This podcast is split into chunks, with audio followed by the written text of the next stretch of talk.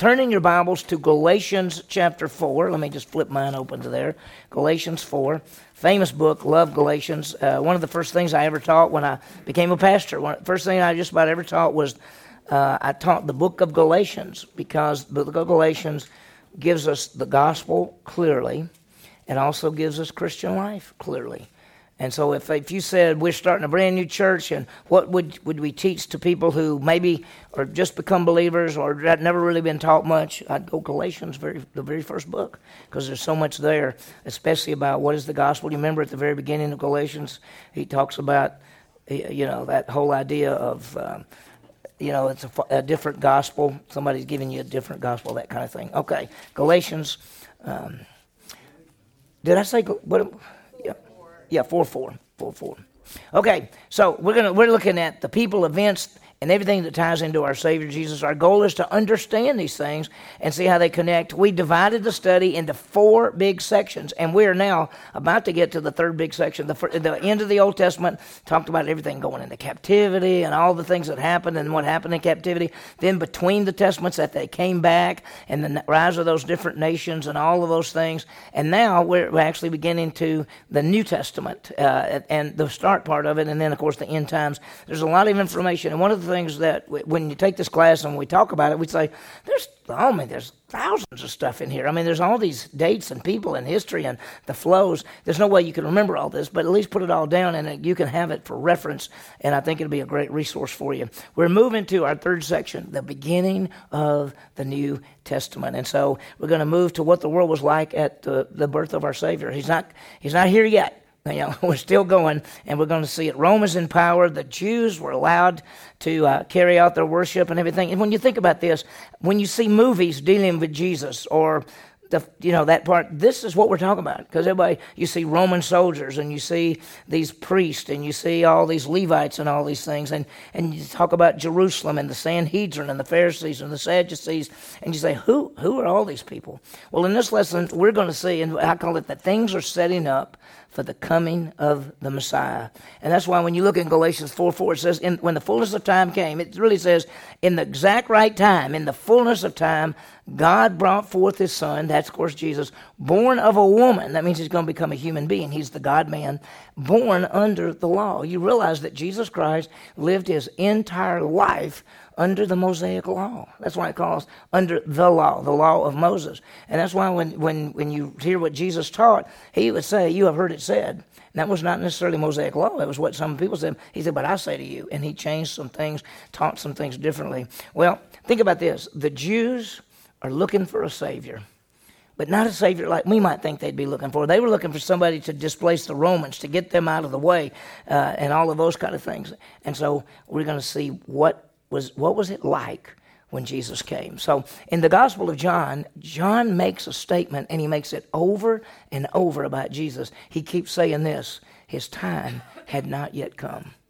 His time had not yet come. And that's talking about his life. And when we think about Jesus and coming and his death and resurrection, everything was exactly at the right time. And that's why that Galatians 4 4 is so good. In the fullness of time, in exactly the right time, God so loved the world, he gave his son. At exactly the right time, Jesus Christ left the glories of heaven and became a person. If you want to just write out beside Galatians there, write Philippians chapter 2. 5 through 11, chapter 2, 5 through 11, because that basically says, let the mind that was in Christ Jesus be in you. And then it tells you what Jesus did, how he left the glories of heaven, how he became obedient to death, even the death of the cross, and he died, and then God highly exalted him. So there's, this is what it's all about. Galatians, the fullness of time, exactly the right time God would send his son. Well, the world, the world is ready. Let's think about the seven Gentile world empires and how things are flowing together. Well, first of all, if you go back to Egypt, what was the how, how does Egypt relate to the Jews? They were in slavery. How, about, how did the Assyrians relate to the Jews? They kept take, took off the northern empire. How did the Babylonians relate to the Jews? Took off the southern empire. How about the Medes and the Persians? How they relate to the Jews? They allowed them, Cyrus came up and allowed them to go back. What about the Greeks and the Macedonians? The Greeks were going to capture them until that priest showed Alexander the Great that he was in the Bible. And of course, the Macedonians and Philip of Macedonia and, and the, the division and the Seleucid and the Ptolemy and all of that, that's happened. Now, we've now come to the Roman Empire. and we're about to, to show the rise of the Roman Empire. We already saw that the, the Maccabees uh, had trouble, you know, with Antiochus Epiphanes the fourth, and here comes the Romans, and so Rome has risen, and so as we start tonight, basically, we're going to see the rise of the Roman Empire. There's one more empire to go, and it's the revised Roman Empire, and it hadn't happened yet, and it will happen during what is known as the tribulation. That God is going to allow an empire to come together, a 10 king federation. There will be three top kings. Of that, there'll be one king. That one king will make a peace pact with the nation of Israel. At the time of that peace pact, there'll be a seven year peace pact that begins the tribulation time period, and it goes, that's the final seven years of the 490 years for the Jews.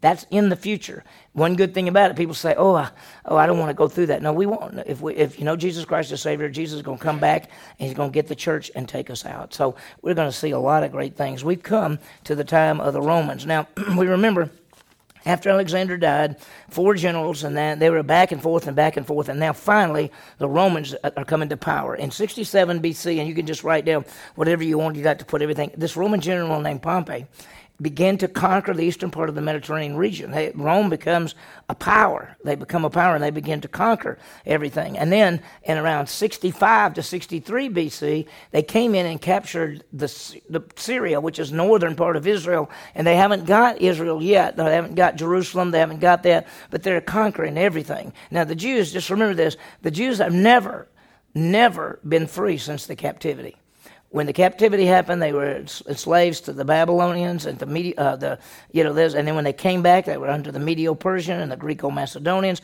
So it's not like they're free people. And we're going to see that even when at the time of the Romans, it looks like they do a lot of the things they want to do. But Rome is still the power of the world, and everything comes under the Roman Empire. And so we see that in 65 to 63 BC, they captured Syria. And then here's what happened: and a, a man by the name of Julius Caesar came to power. He was not the emperor. You know, I always, I always, when I, I just didn't study history that much growing up, I did, you know, I, I look back and wish I'd have been a Christian when I was growing up, and I wish I'd had interest in world history and all these kind of things because I never knew it. I did, you know, now you learn it, but I always thought Julius Caesar was a Roman emperor. He wasn't an emperor. He, he was a, a, ruler with power, but he wasn't an emperor. He became a dictator in 46 BC, but uh, yeah, no, uh, 63 BC, Pompey conquered it. But in 44 BC, Julius Caesar, who was the power, was assassinated. And uh, Ides of March. What, happened? Anybody know? Who killed him? Brutus. Brutus. And remember what did he say? Et tu, Brutus? You too, Brutus? Yeah, and so uh, Julius Caesar was killed, and then there, that year, or not too long after that, they, they came around, and in the year, whoops, let me get this, in the year 31, if you want to write this down, in the year 31 BC, Caesar Augustus became the emperor of Rome. Now that name should ring a bell to you, and we'll, you know we'll talk about why in just a second. But Caesar Augustus in 31 BC became the emperor of Rome. And um, he was very powerful. Let me, let me just throw up here for you some famous, and you don't even have to write this down, but there's some famous emperors. There was a guy named Tiberius, uh, Tiberius, and Caligula. Caligula was so evil. Have you, have you, who's, who's ever read anything on Caligula?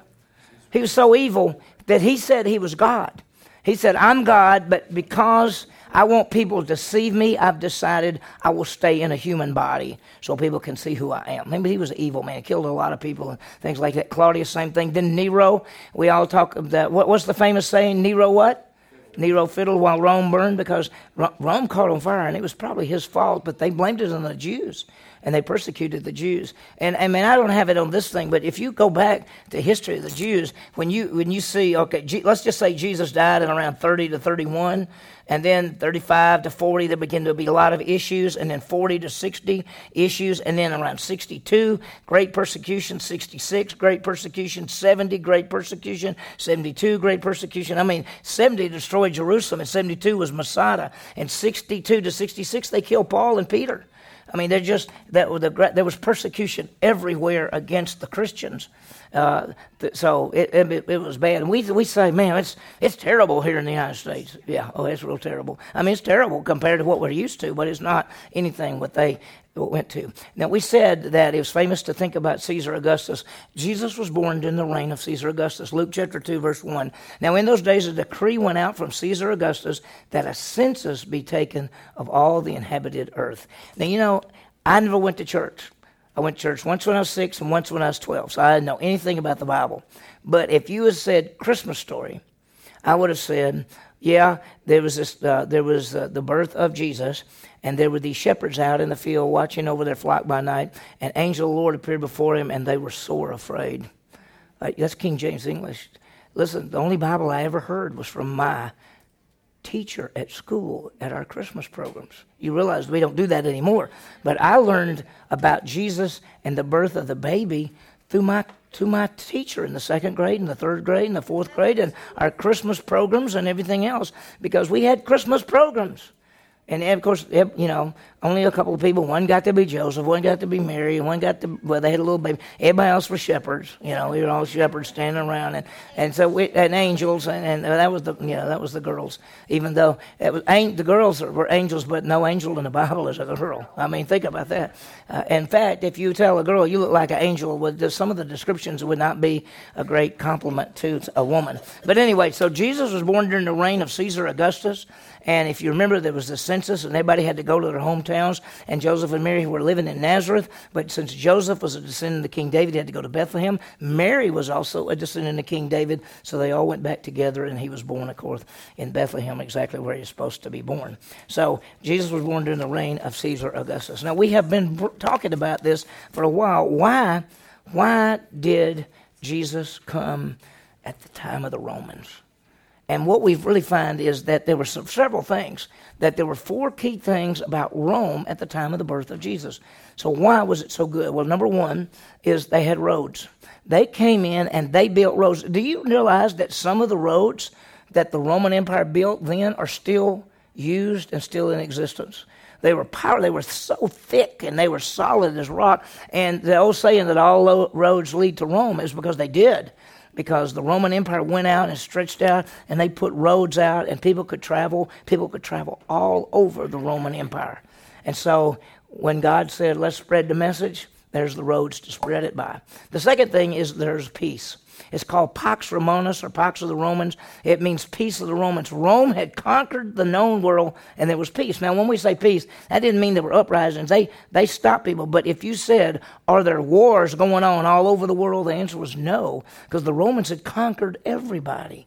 They were the world power. It's just hard to think about the Roman Empire basically coming from that city and, and, and conquering the, and the known world at that time. And so uh, that there was the peace, and they were able to travel around, and they were able to go places and do things uh, without the fear of, of war, so to speak. The third thing is law.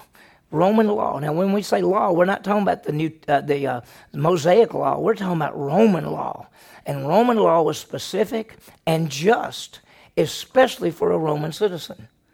Now, if you were a Roman citizen, and let me tell you, I do not know. I've tried to find, but I haven't been able to find. How did you identify yourself as a Roman citizen?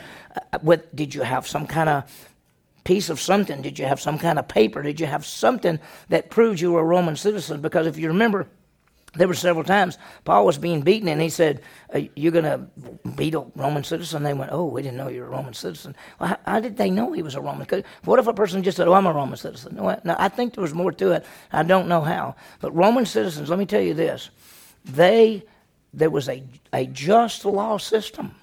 Now you got to remember that over half the world were slaves, and they had no rights whatsoever. And then Another portion of the world were not slaves, but they weren't Roman citizens. And then a smaller portion of the world were Roman citizens, and there was a law and there was a system. And Paul was one of that. So think about this. When Paul appealed to Caesar, they, they couldn't do anything else to him. They had to take him to Rome to appeal to the Caesar because as a Roman citizen, he had the right to appeal to the emperor. That'd be like us saying, okay, I appeal to the president or to the, uh, I don't know if I'd appeal to any of that people, but anyway, uh, the bottom line is that's what it was like. Now, think about this Jesus was not a Roman citizen, he had no rights. They crucified non Roman citizens, they did not crucify Roman citizens.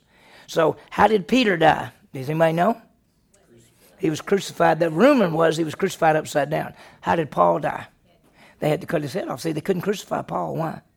He's a Roman citizen. So the laws of Rome were really, really, really just if you were a Roman citizen, but not necessarily for anybody else. The fourth thing was the language. And the key was the Greek language, the Greek language, and it was spoken everywhere, and it's very exact. We got like right now six people are taking Greek. We're having a lot of fun taking it, and, and when you look at the language, it is so specific. I mean, there are four or five different kind of ifs, and there's you know we got present tense, past tense, and future tense. Well, in Greek, there's four different past tenses.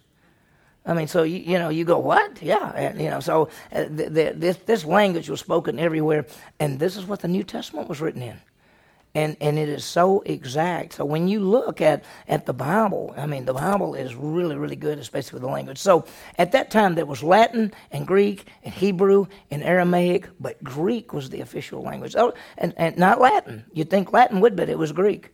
And so that's those four big things. So, so, think about them. There was there was the roads, there was the peace, there was the law, and there was the language. And so you could go and you could take a message, and everybody would know when you spoke in Greek. Everybody would know exactly what you're saying, and you could travel anywhere. And you were protected, and there was peace. So this is a, um, you know this is the time that a small group of people spread the message of Jesus Christ throughout the known world just like that. And it wasn't easy necessarily, but you know, Paul could get on a boat, he could get on a ship and go all over the world. And nobody stopped him. Nobody said, You can't go there. You know, so it's great stuff. Now, with that in mind, we're going to meet a man, and his name is Herod Antipater. Okay? And so this is a guy named Herod, and he has a son named Herod who is called Herod the Great. This man right here, the first Herod, became he was a ruler and he was appointed. He was appointed. Well, let me go back. He was appointed the governor of Judea. Which, if let me just do this first again, and and I've got some maps later on, but let me just show this up for you. I mean, this is basically Israel. This is Jerusalem. This is Judea, the southern part. This was Samaria, the middle part. And this was Galilee, the northern part. This guy was appointed the ruler of this part of the world. And he became powerful. And then when he basically died, his son, Herod the Great, and Herod the Great, uh, you know, you've got Alexander the Great. Everybody wanted to be called great. And, but Herod the Great was really an incredible person. And um, in 40 BC, Antipater's son, Herod the Great, was appointed to be the ruler of Galilee. Now, when he started, he took this part. But before it was over, he had every bit of this, and he controlled this part. And he became famous, and he became known as a builder, and he, he was a, a unique person. He was known Herod the Great. Now, when you hear Herod the Great, when I say he's called, he was a great, but what do you think of when you hear of Herod the Great? Huh? No, he didn't. No. Uh-uh. What? No. Well, yeah, he did do the temple. What, what's the, what's the, is there any bad thing you ever think about Herod the Great? He killed all the babies.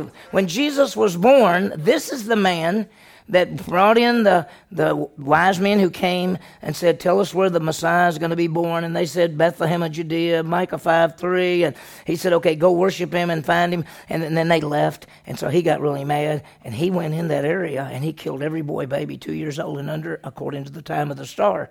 And so when most people, when you hear of Herod the Great, you hear, you think of the bad man who killed all the boy babies at the birth of Jesus Christ.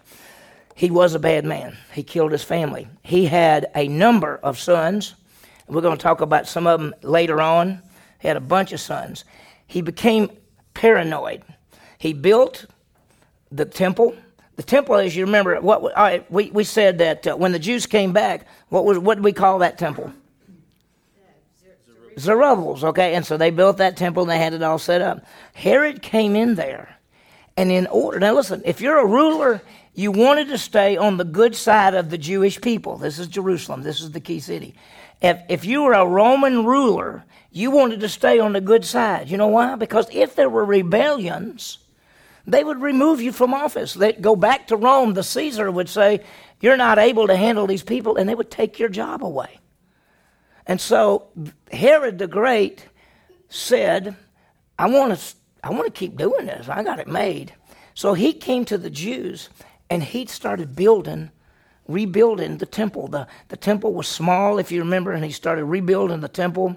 And uh, he, he, he, let's I put this under the Jews, under the dominion of Rome and the Jews, it was great. They had, but they had some freedom. He started rebuilding the temple, and by the time that Jesus came, that temple was gigantic. It was like one of the seven wonders of the world. He put all kind of money in there. He also went to right here at a place called Masada and he built a fortress that went almost straight up. And there was only one way to get up it. And so once you got up there, nobody could capture it. And it was what one of his summer homes. He also had a place over Caesarea by the sea. He had another place over here.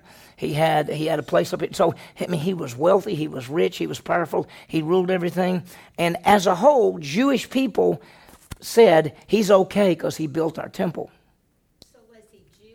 He thought he was. He said he was actually a descendant of the Idumeans, which were people who lived over here. But he said that he was part Jewish. He said he was.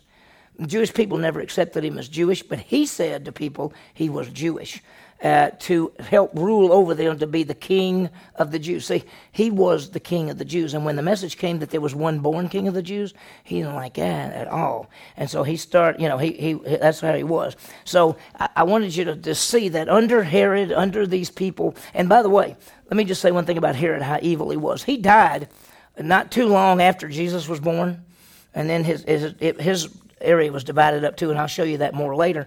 But he got paranoid. And most think he got syphilis and he went kind of crazy.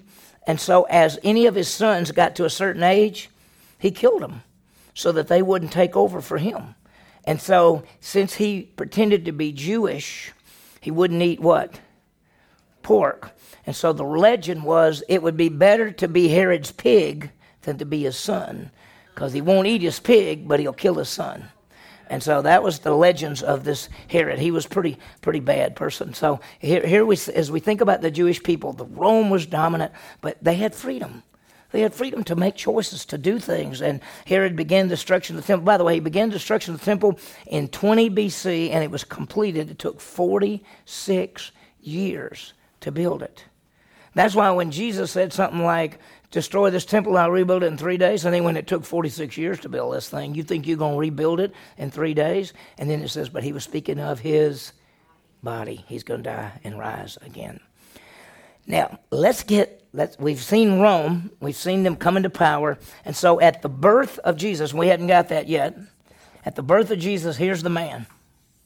And Caesar Augustus and Herod the Great.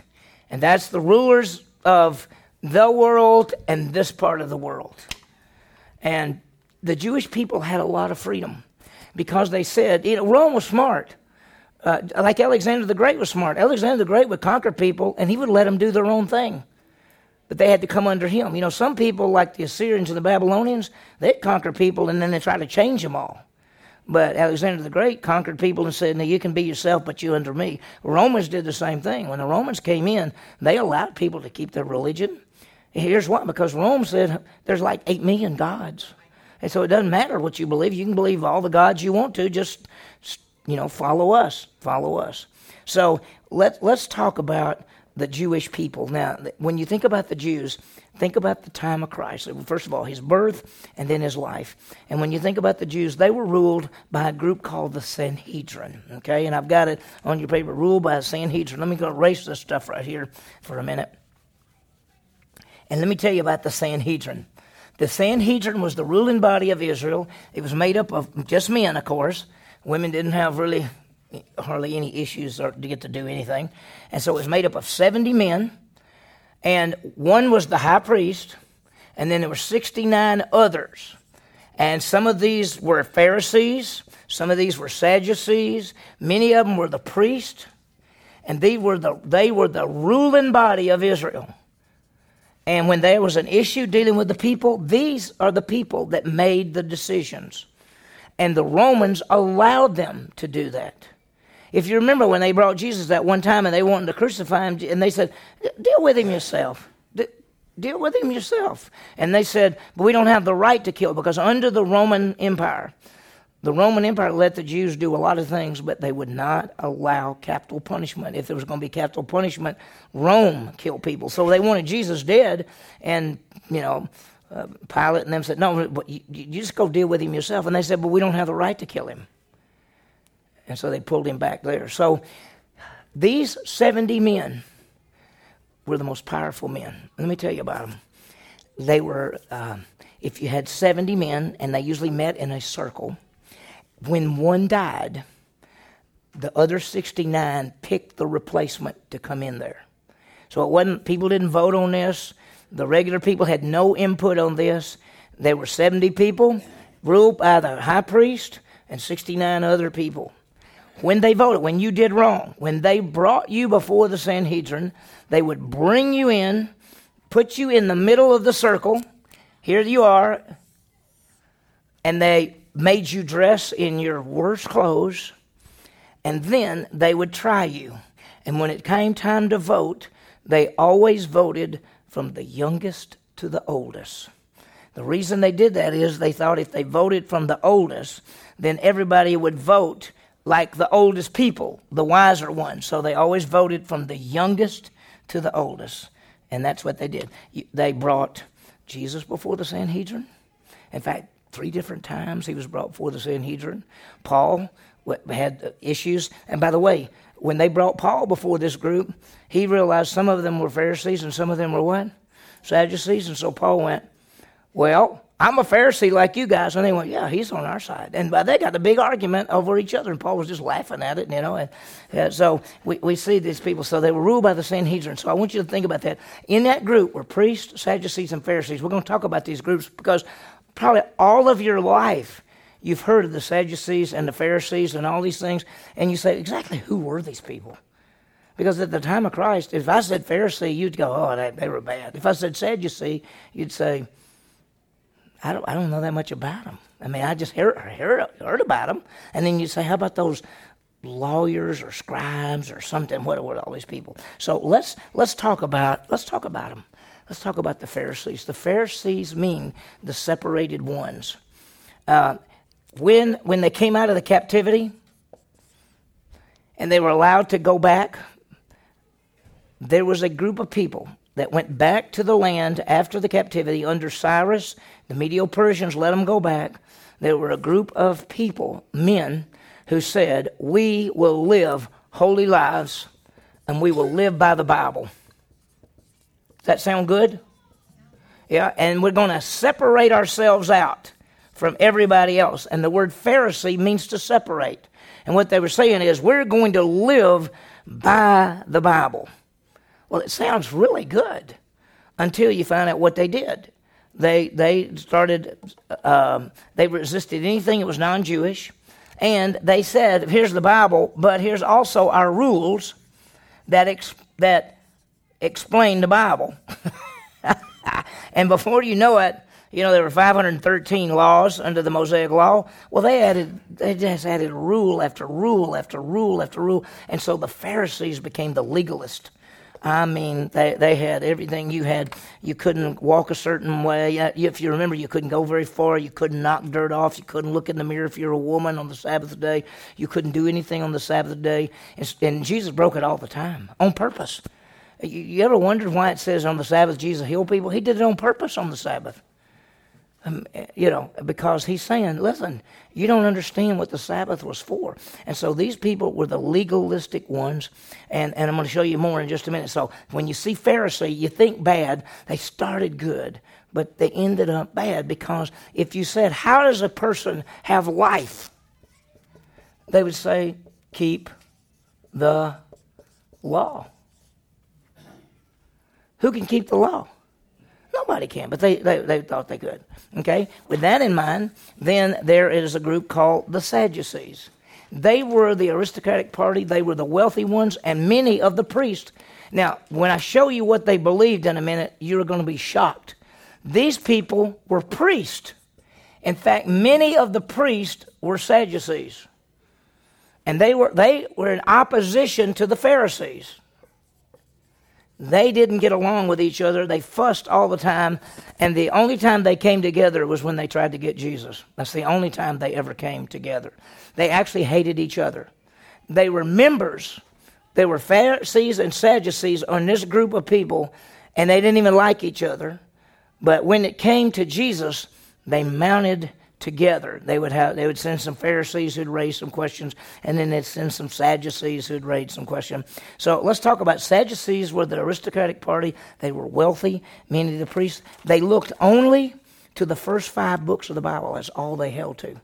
Okay, called the Torah. Let me show you, I've got for you a contrast between Sadducees and Pharisees. You're going to be surprised now. I want you to think about it. When you think of priest, do you think of godly people uh, and, and, and believing the right thing. And all, I mean, that's what you think. Okay, let's look at this.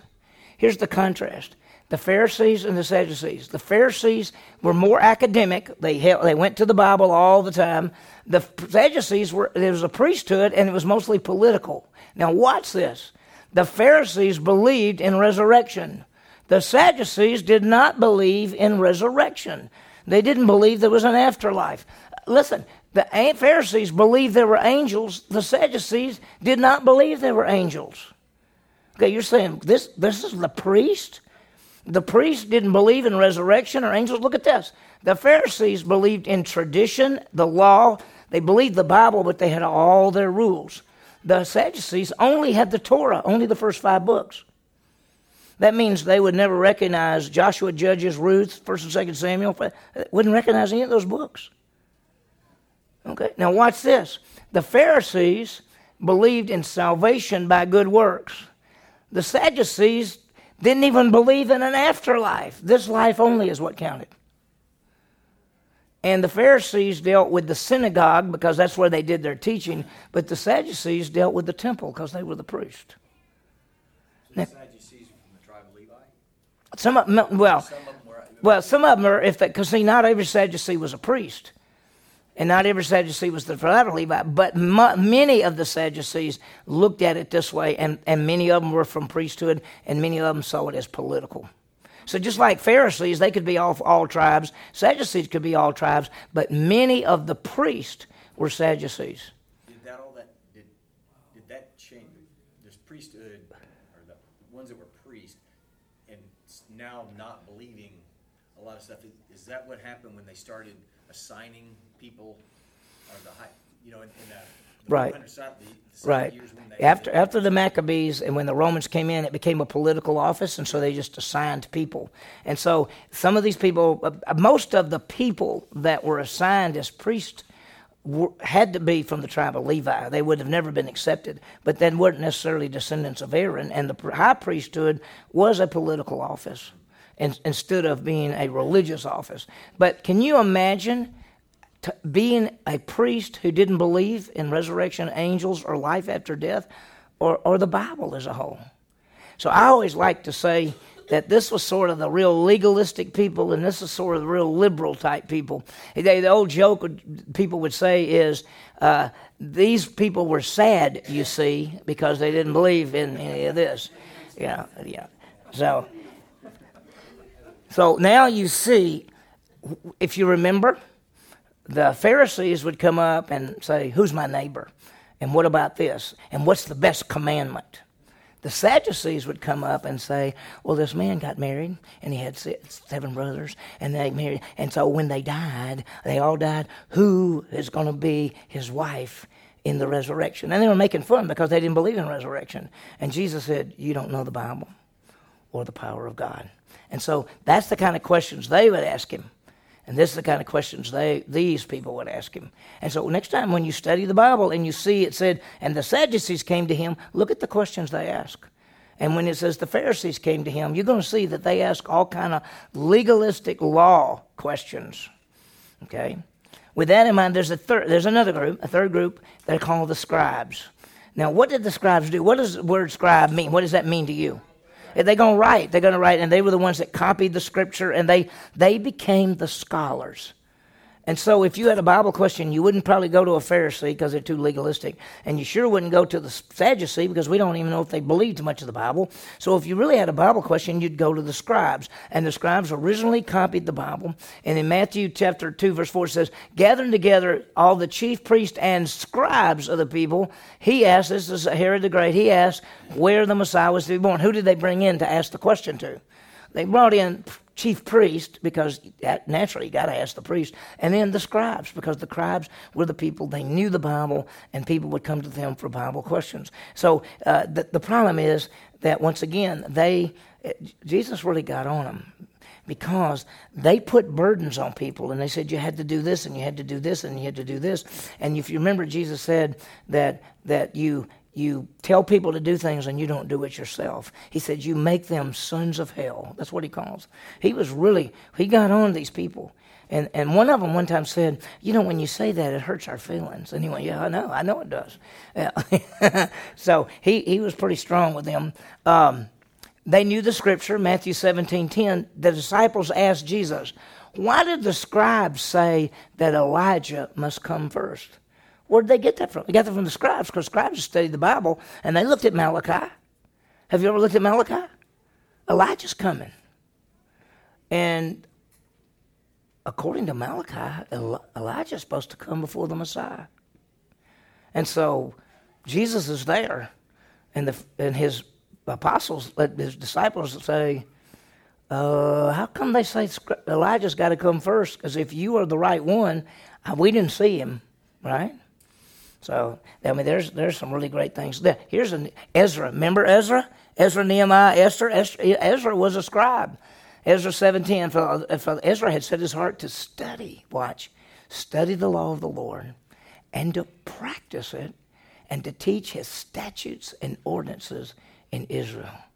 Ezra believed the Bible and held to the Bible. Now the scribes, they knew the Bible. Sometimes they would be good and sometimes they wouldn't be good, but the scribes were sort of the scholars of the day. Now we're not through that because there's all kind of groups, and so far you've already said you've got Sadducees and Pharisees and scribes. And there's another group, and they were called the Zealots. And Zealots were a religious, political movement. They were called Zealots, and they hated the Romans. Why did they hate the Romans?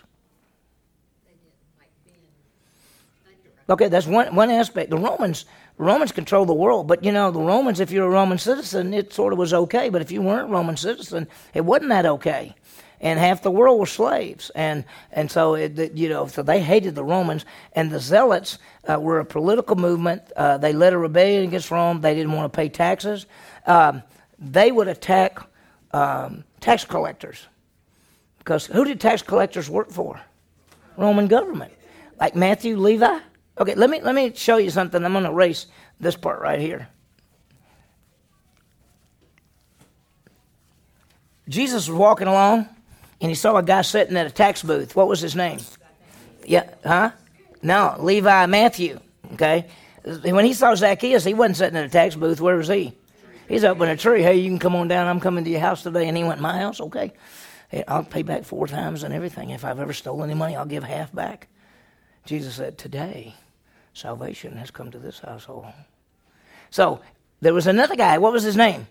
Levi Matthew, right? Did he write a book? I think he wrote a book. Matthew?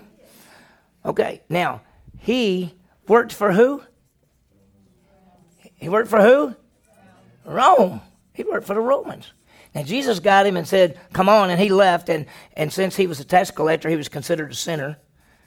And then there were other sinners. And if you remember, after he went with Jesus, he had a big party at his house and invited all the other tax collectors and sinners to meet with Jesus, uh, which is what we ought to be doing, is bringing in everybody to tell them about Jesus. But the Zealots, the, they, they were a political group that hated the Romans. Now, it, do you remember the disciples that Jesus picked? Simon the Zealot. Simon. He was a zealot. He was, it didn't mean he just really on fire for Jesus. He was a zealot. He hated the Romans. And so he was one of the 12, and he was one of the 12. Do you think when they first gathered together, what Simon thought and what Matthew thought? Jesus brought together a man who hated the Romans with a man who worked for the Romans. Brought them all together. So the zealots, they had these little, they had these um, daggers called sicarii, and they were about this long, and they would tape them inside right there, like they'd wear their clothes, and they would tape this dagger inside there, and they would walk into the crowd where Roman soldiers were, Romans were, or people who worked for the Romans, and they would take those swords out and they would stab a person and just stab them and walk away. And, and those people would die and people couldn't catch them. And that's what they were known as, as murderers because they would kill anybody they thought had something to do with Rome. And so Jesus took Matthew, Levi, who worked for the Romans, and Simon the Zealot and brought them together to be disciples. It's powerful. Okay? Now, there's another group. Okay, and uh, by the way, th- these these are the people led led the rebellion against Rome. It didn't ever work very well. Uh, didn't ever work very well. There's a group called the Essenes. Okay, let me draw this up again to show you who these people are.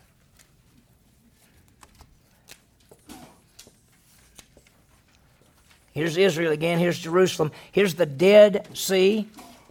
Here's a place called En Gedi. If you remember on Sunday mornings, that's where David hid out for a while in En Gedi. That's where the Dead Sea Scrolls were found. There were a group of people that, and, and you, can, you can understand why they thought this. In Jerusalem, there was the temple and the high priest. And was the high priest chosen the right way? No, in fact, it was a political office. And you remember I said at the time of Jesus, at the birth of Jesus, there were two high priests at the same time. And so uh, so here, these, there was a group called the Essenes, and they got off by themselves. And they said, We only hold to the Bible, and only the Bible has its interpreted. And they had their own writings, and they became a group off by themselves. And they wouldn't have anything to do. They said, We're Jews, but this priesthood is illegal. And so we have nothing to do with them. And so they wouldn't acknowledge the high priest and, and, the, and the Jewish people. They wouldn't do it. So they got all by themselves and they had their own little group. And they were really weird, okay? They were weird people because they did not hold to sexual reproduction. They said, we don't reproduce. They didn't have sex. And so the only way you could get somebody to get into the group is you had to join them. You didn't have babies and grow up in the group. And and many people saw them as weird. They wore weird clothing. Now, who does that sound like that wore weird clothing? It is. And people said that John the Baptist was an Essene. Now, there's no Bible record of that at all. Uh, it doesn't say anything about where John lived or what he did, but some people think that John was connected with the Essenes. I don't think he was, but some people do. Some people also think that you got Jesus' birth, right? And then what's the next thing you got about Jesus? Huh? What?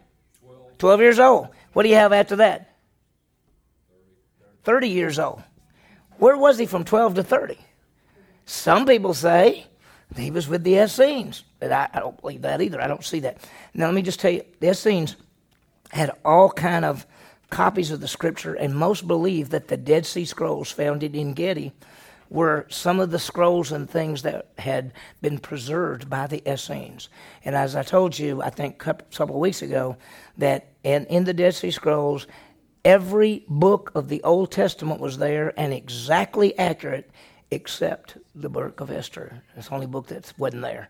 And, and some people say that maybe it just wasn't there, and other people say that because God's not mentioned in the book of Esther at all, that they wouldn't have the book.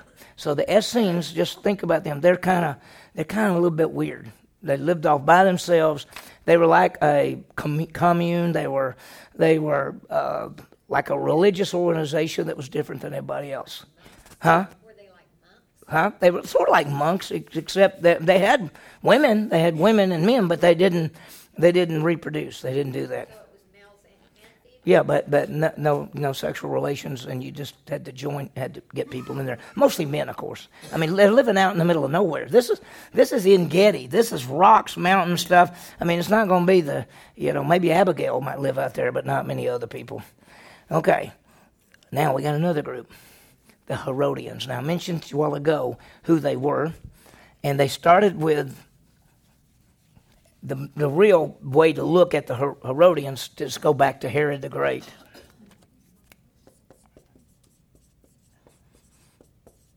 And he ruled powerfully. When he died, he had sons that took over, and they took different parts of, of what he, he had the whole thing, and each one of them got a part and, and they lived on. Some of them, some of them even had kids that went on. And so, if you were connected with the Herods, and if you wanted the Herod family to stay in power, you were called the Herodians, and they followed the family of Herod and their sons. They supported them, and so they were kind of unique people too. I mean, they were just like a political group, except they were for the the Herod family, and they were they actually called themselves Herodians. It would be almost like today somebody being in a political office and other people saying we're supporters of them, you know, and and and even use the name somehow. Uh, yeah. So who who knows? Anyway, that's the Herodians. Now, what I'll do later on is a little further down. I will get a chart that shows you Herod the Great and his sons, what part they ruled, and his grandsons, because Herod the Great died right after Jesus was born, but his sons all had issues with Jesus, and then the grandsons all had issues with Paul and Peter. And so the Herod family stayed in power for a long time. Okay. Next is rabbi. What is a rabbi?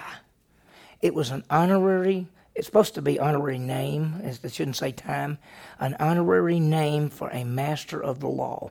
It became known as a teacher. Rabbi really means my master. That's what the word means. But it became synonymous with a special teacher. It was an honorary title. You know, you could put honorary title, honorary name for a master of the law. And if you were a rabbi, now, sometimes a person would go and people would come and sit at their feet, or he would sit and they would stand, and he would teach and they sometimes later on became known as rabbis because they had their, their disciples and their students. At the time of Jesus, I mean, as Jesus went on, he, he became known as a rabbi, the rabbi from Galilee, because he had people following him. At the time of Jesus, there were two famous rabbis, two famous rabbis. One was named Hillel, and the other one was named Shammai. Okay, I want to tell you about them. If you had a major issue, you could go and talk. And what does Shammai say? What does Hillel say? Well, let me tell you this. Let's, let's talk about an issue just to show you the difference in these two men. Uh, let's talk about divorce, okay?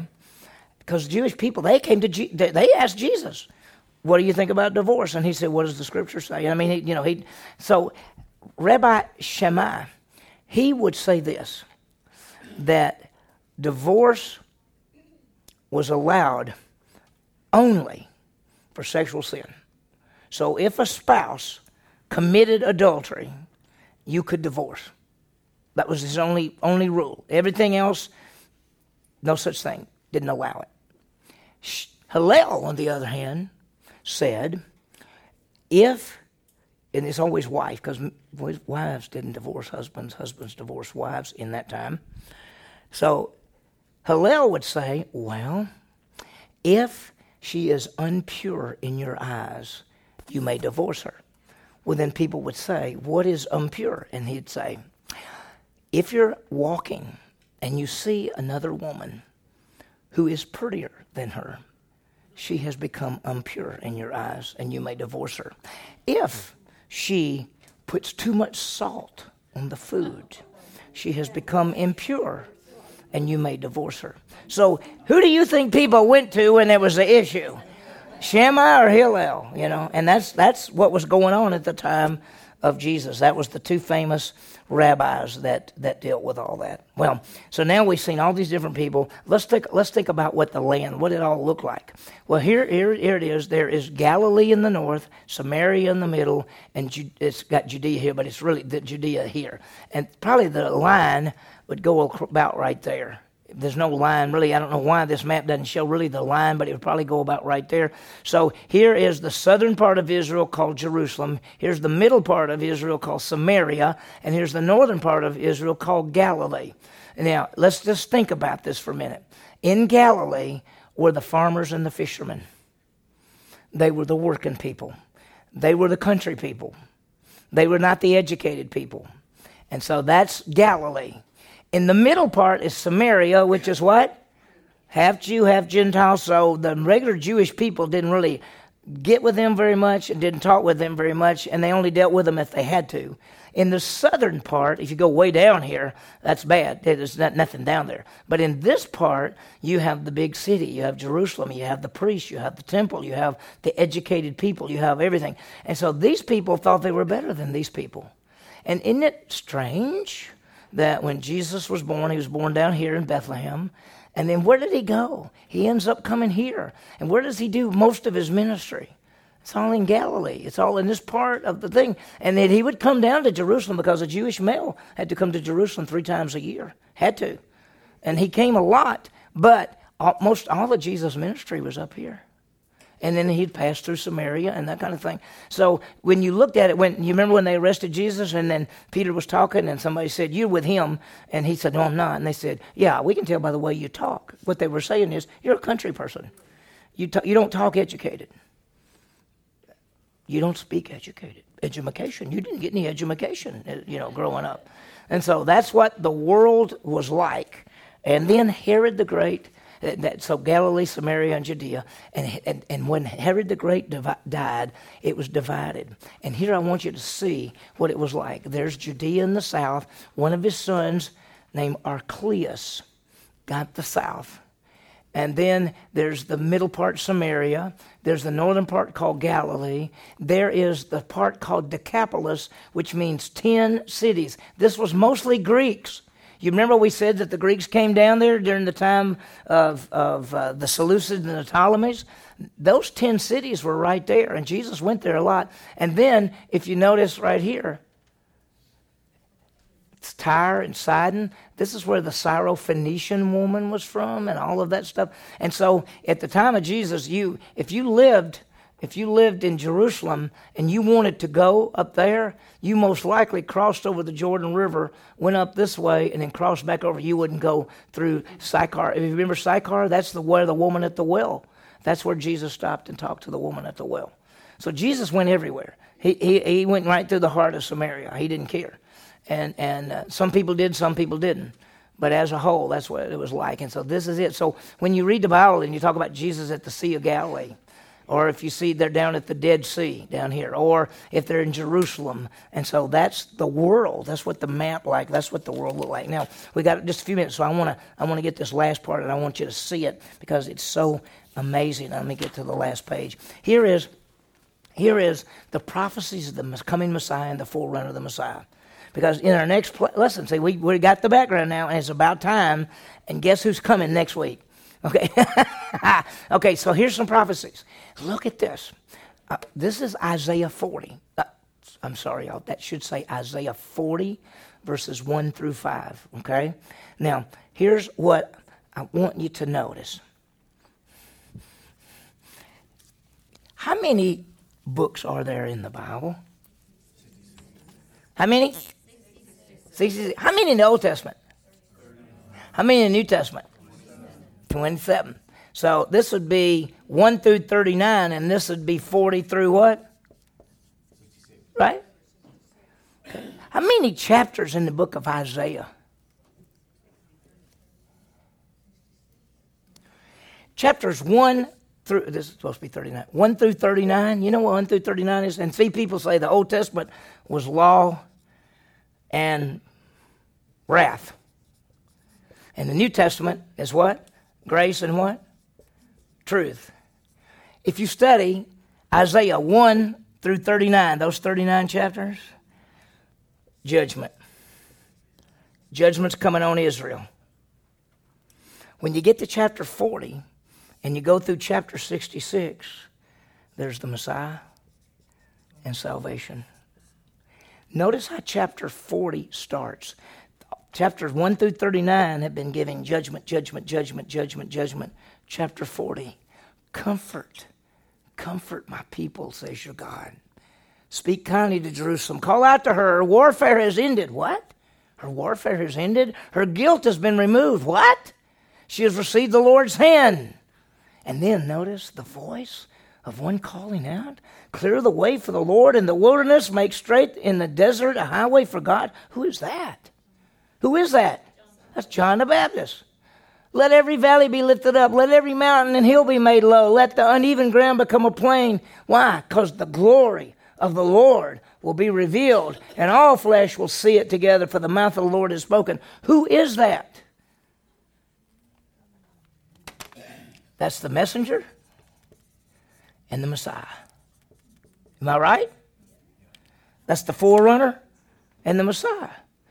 Look at this. Look at this right here. Malachi 3 1. Behold, I'm sending my messenger. Who is the messenger? John the Baptist. And he will clear a way before me. And the Lord whom you are seeking will suddenly come to his temple. Who is that? Who is it? That's Jesus, exactly. And the messenger of the covenant in whom you delight, behold, he's coming, says the Lord of the armies. Malachi 3 1 says, Here's the messenger, and here's the Messiah. They're coming, aren't they? Next time you read Isaiah and you're in the first 39 chapters, you're going to be going, man, I'll be glad when this gets over.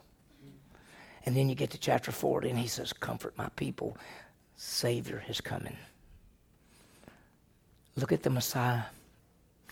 Therefore, the Lord Himself will give you a sign. Behold, the virgin will conceive and give birth to a son, and she will name him what? Emmanuel. What does Emmanuel mean? God is with us. Who is this virgin that will give birth to a son?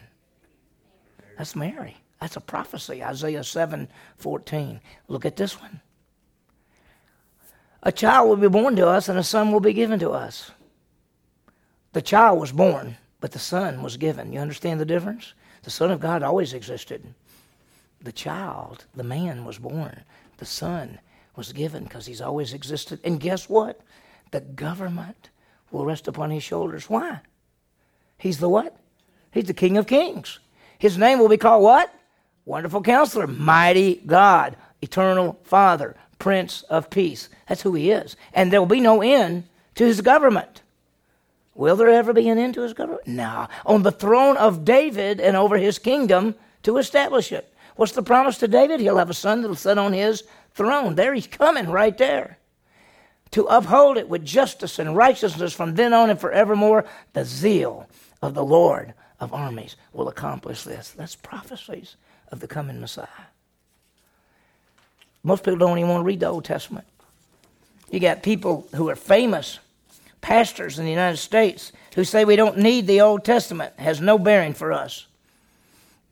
You can't understand the New Testament if you don't know the Old Testament. Got to have them both. You got to have them both. There is a forerunner coming. There is a Messiah coming. And guess when they're coming? Next week. No, that's when they're coming. Okay, now watch this. So let's see some key things. So here, number one, I think this is number one is the rise of Rome as a world power. This is what we're seeing: the rise of Rome as a world power. Is Rome a world power today? They're pitiful, actually, aren't they? Right? But one day there will be a revised Roman Empire, and the part of the world that the Roman Empire controlled will become that ten king federation and there will be one man come to power to that place. That's, it's going to happen. It's called the revised Roman Empire. What about the Vatican?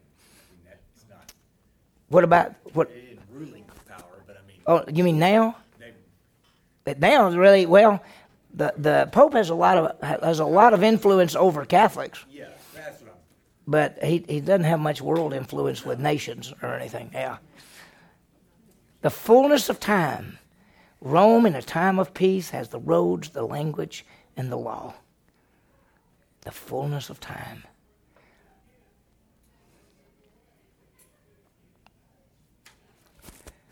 So we're seeing the rise of Rome. We're seeing the fullness of time. You don't have to, of course, write every word. You already know that we looked at peace, Rome, the roads, the language, the law, all of that. Okay, here's the third one. You ready? There are the various groups and sects that will interact with Christ. So when you read about a Pharisee or a Sadducee or an Essene or a scribe or a Herodian or a zealot, you, you have an idea of who these people are. So the next time that somebody comes to Jesus and challenges him, look at them. Are they a Pharisee, a scribe, or are they a Sadducee? And by, by that, you can tell what kind of question they're going to ask him. Fourth, the land of Israel, north to south. Understand it. This is the key things Galilee, Samaria, and Judea. Where would you have wanted to live if you lived back then? Well, I thought I would, but if Jesus is up in Galilee, I'd probably probably live up there, and and and uh, I wouldn't be a fisherman because I don't know how to fish, and I wouldn't be a farmer because I don't know how to farm. I'd probably have to. I don't know what I'd do. Maybe I'd just hang around with Jesus. Let those women that helped him feed feed me too. You know. Okay, and then the prophecies in the Old Testament concerning the forerunner of the Messiah. These are the key things we've seen. The prophecies. Sometime, go look at Isaiah 7:14 when he says the Lord will give you a sign and look at the scripture because I don't want to talk about it tonight. Look at the scripture and see who is he talking to and what exactly is the sign. It will surprise you if you've never studied it. Isaiah 7:14. But you'll have to go a little bit before that because you got to get the flow. Okay, now we got to quickly quickly look at our applications. Here we go. Let's understand the Roman world at the time of Jesus. And you don't have to write down every word. Just let's understand the Roman world at the time of Jesus. Did everybody get most everything written down? Okay, all right, good. Because, you know, when we watch, when we read the scripture and read Jesus and read him going through around and talking to people and the Romans and everything else, especially when you get to the trials and everything, you understand what's the Roman world like. Let's know the different groups and sects that interact with Jesus. Know who the Sadducees and the Pharisees and the scribes and the Herodians. Remember, there come sometimes lawyers. Lawyers and scribes are sometimes called, they were the same thing. So look at this and see what Jesus says about them. The third one is let's understand the division of the land of Israel as Jesus comes into the world and, and understand there's Herod the Great and then his sons, and then how the land was divided into the, the north and the middle and the south, and, and all those different things, and understand what's going on. Uh, we'll, we'll talk a little bit. We'll understand why why did they cut John the Baptist's head off? Not just because the girl danced real good, but why? And why was he in prison? What did he do wrong? You know? Let's know the prophecies concerning the, the coming of the forerunner and the Messiah. Isaiah 7.14, Malachi 3.1, Isaiah 9.6. Those are three great prophecies right there. I probably know those.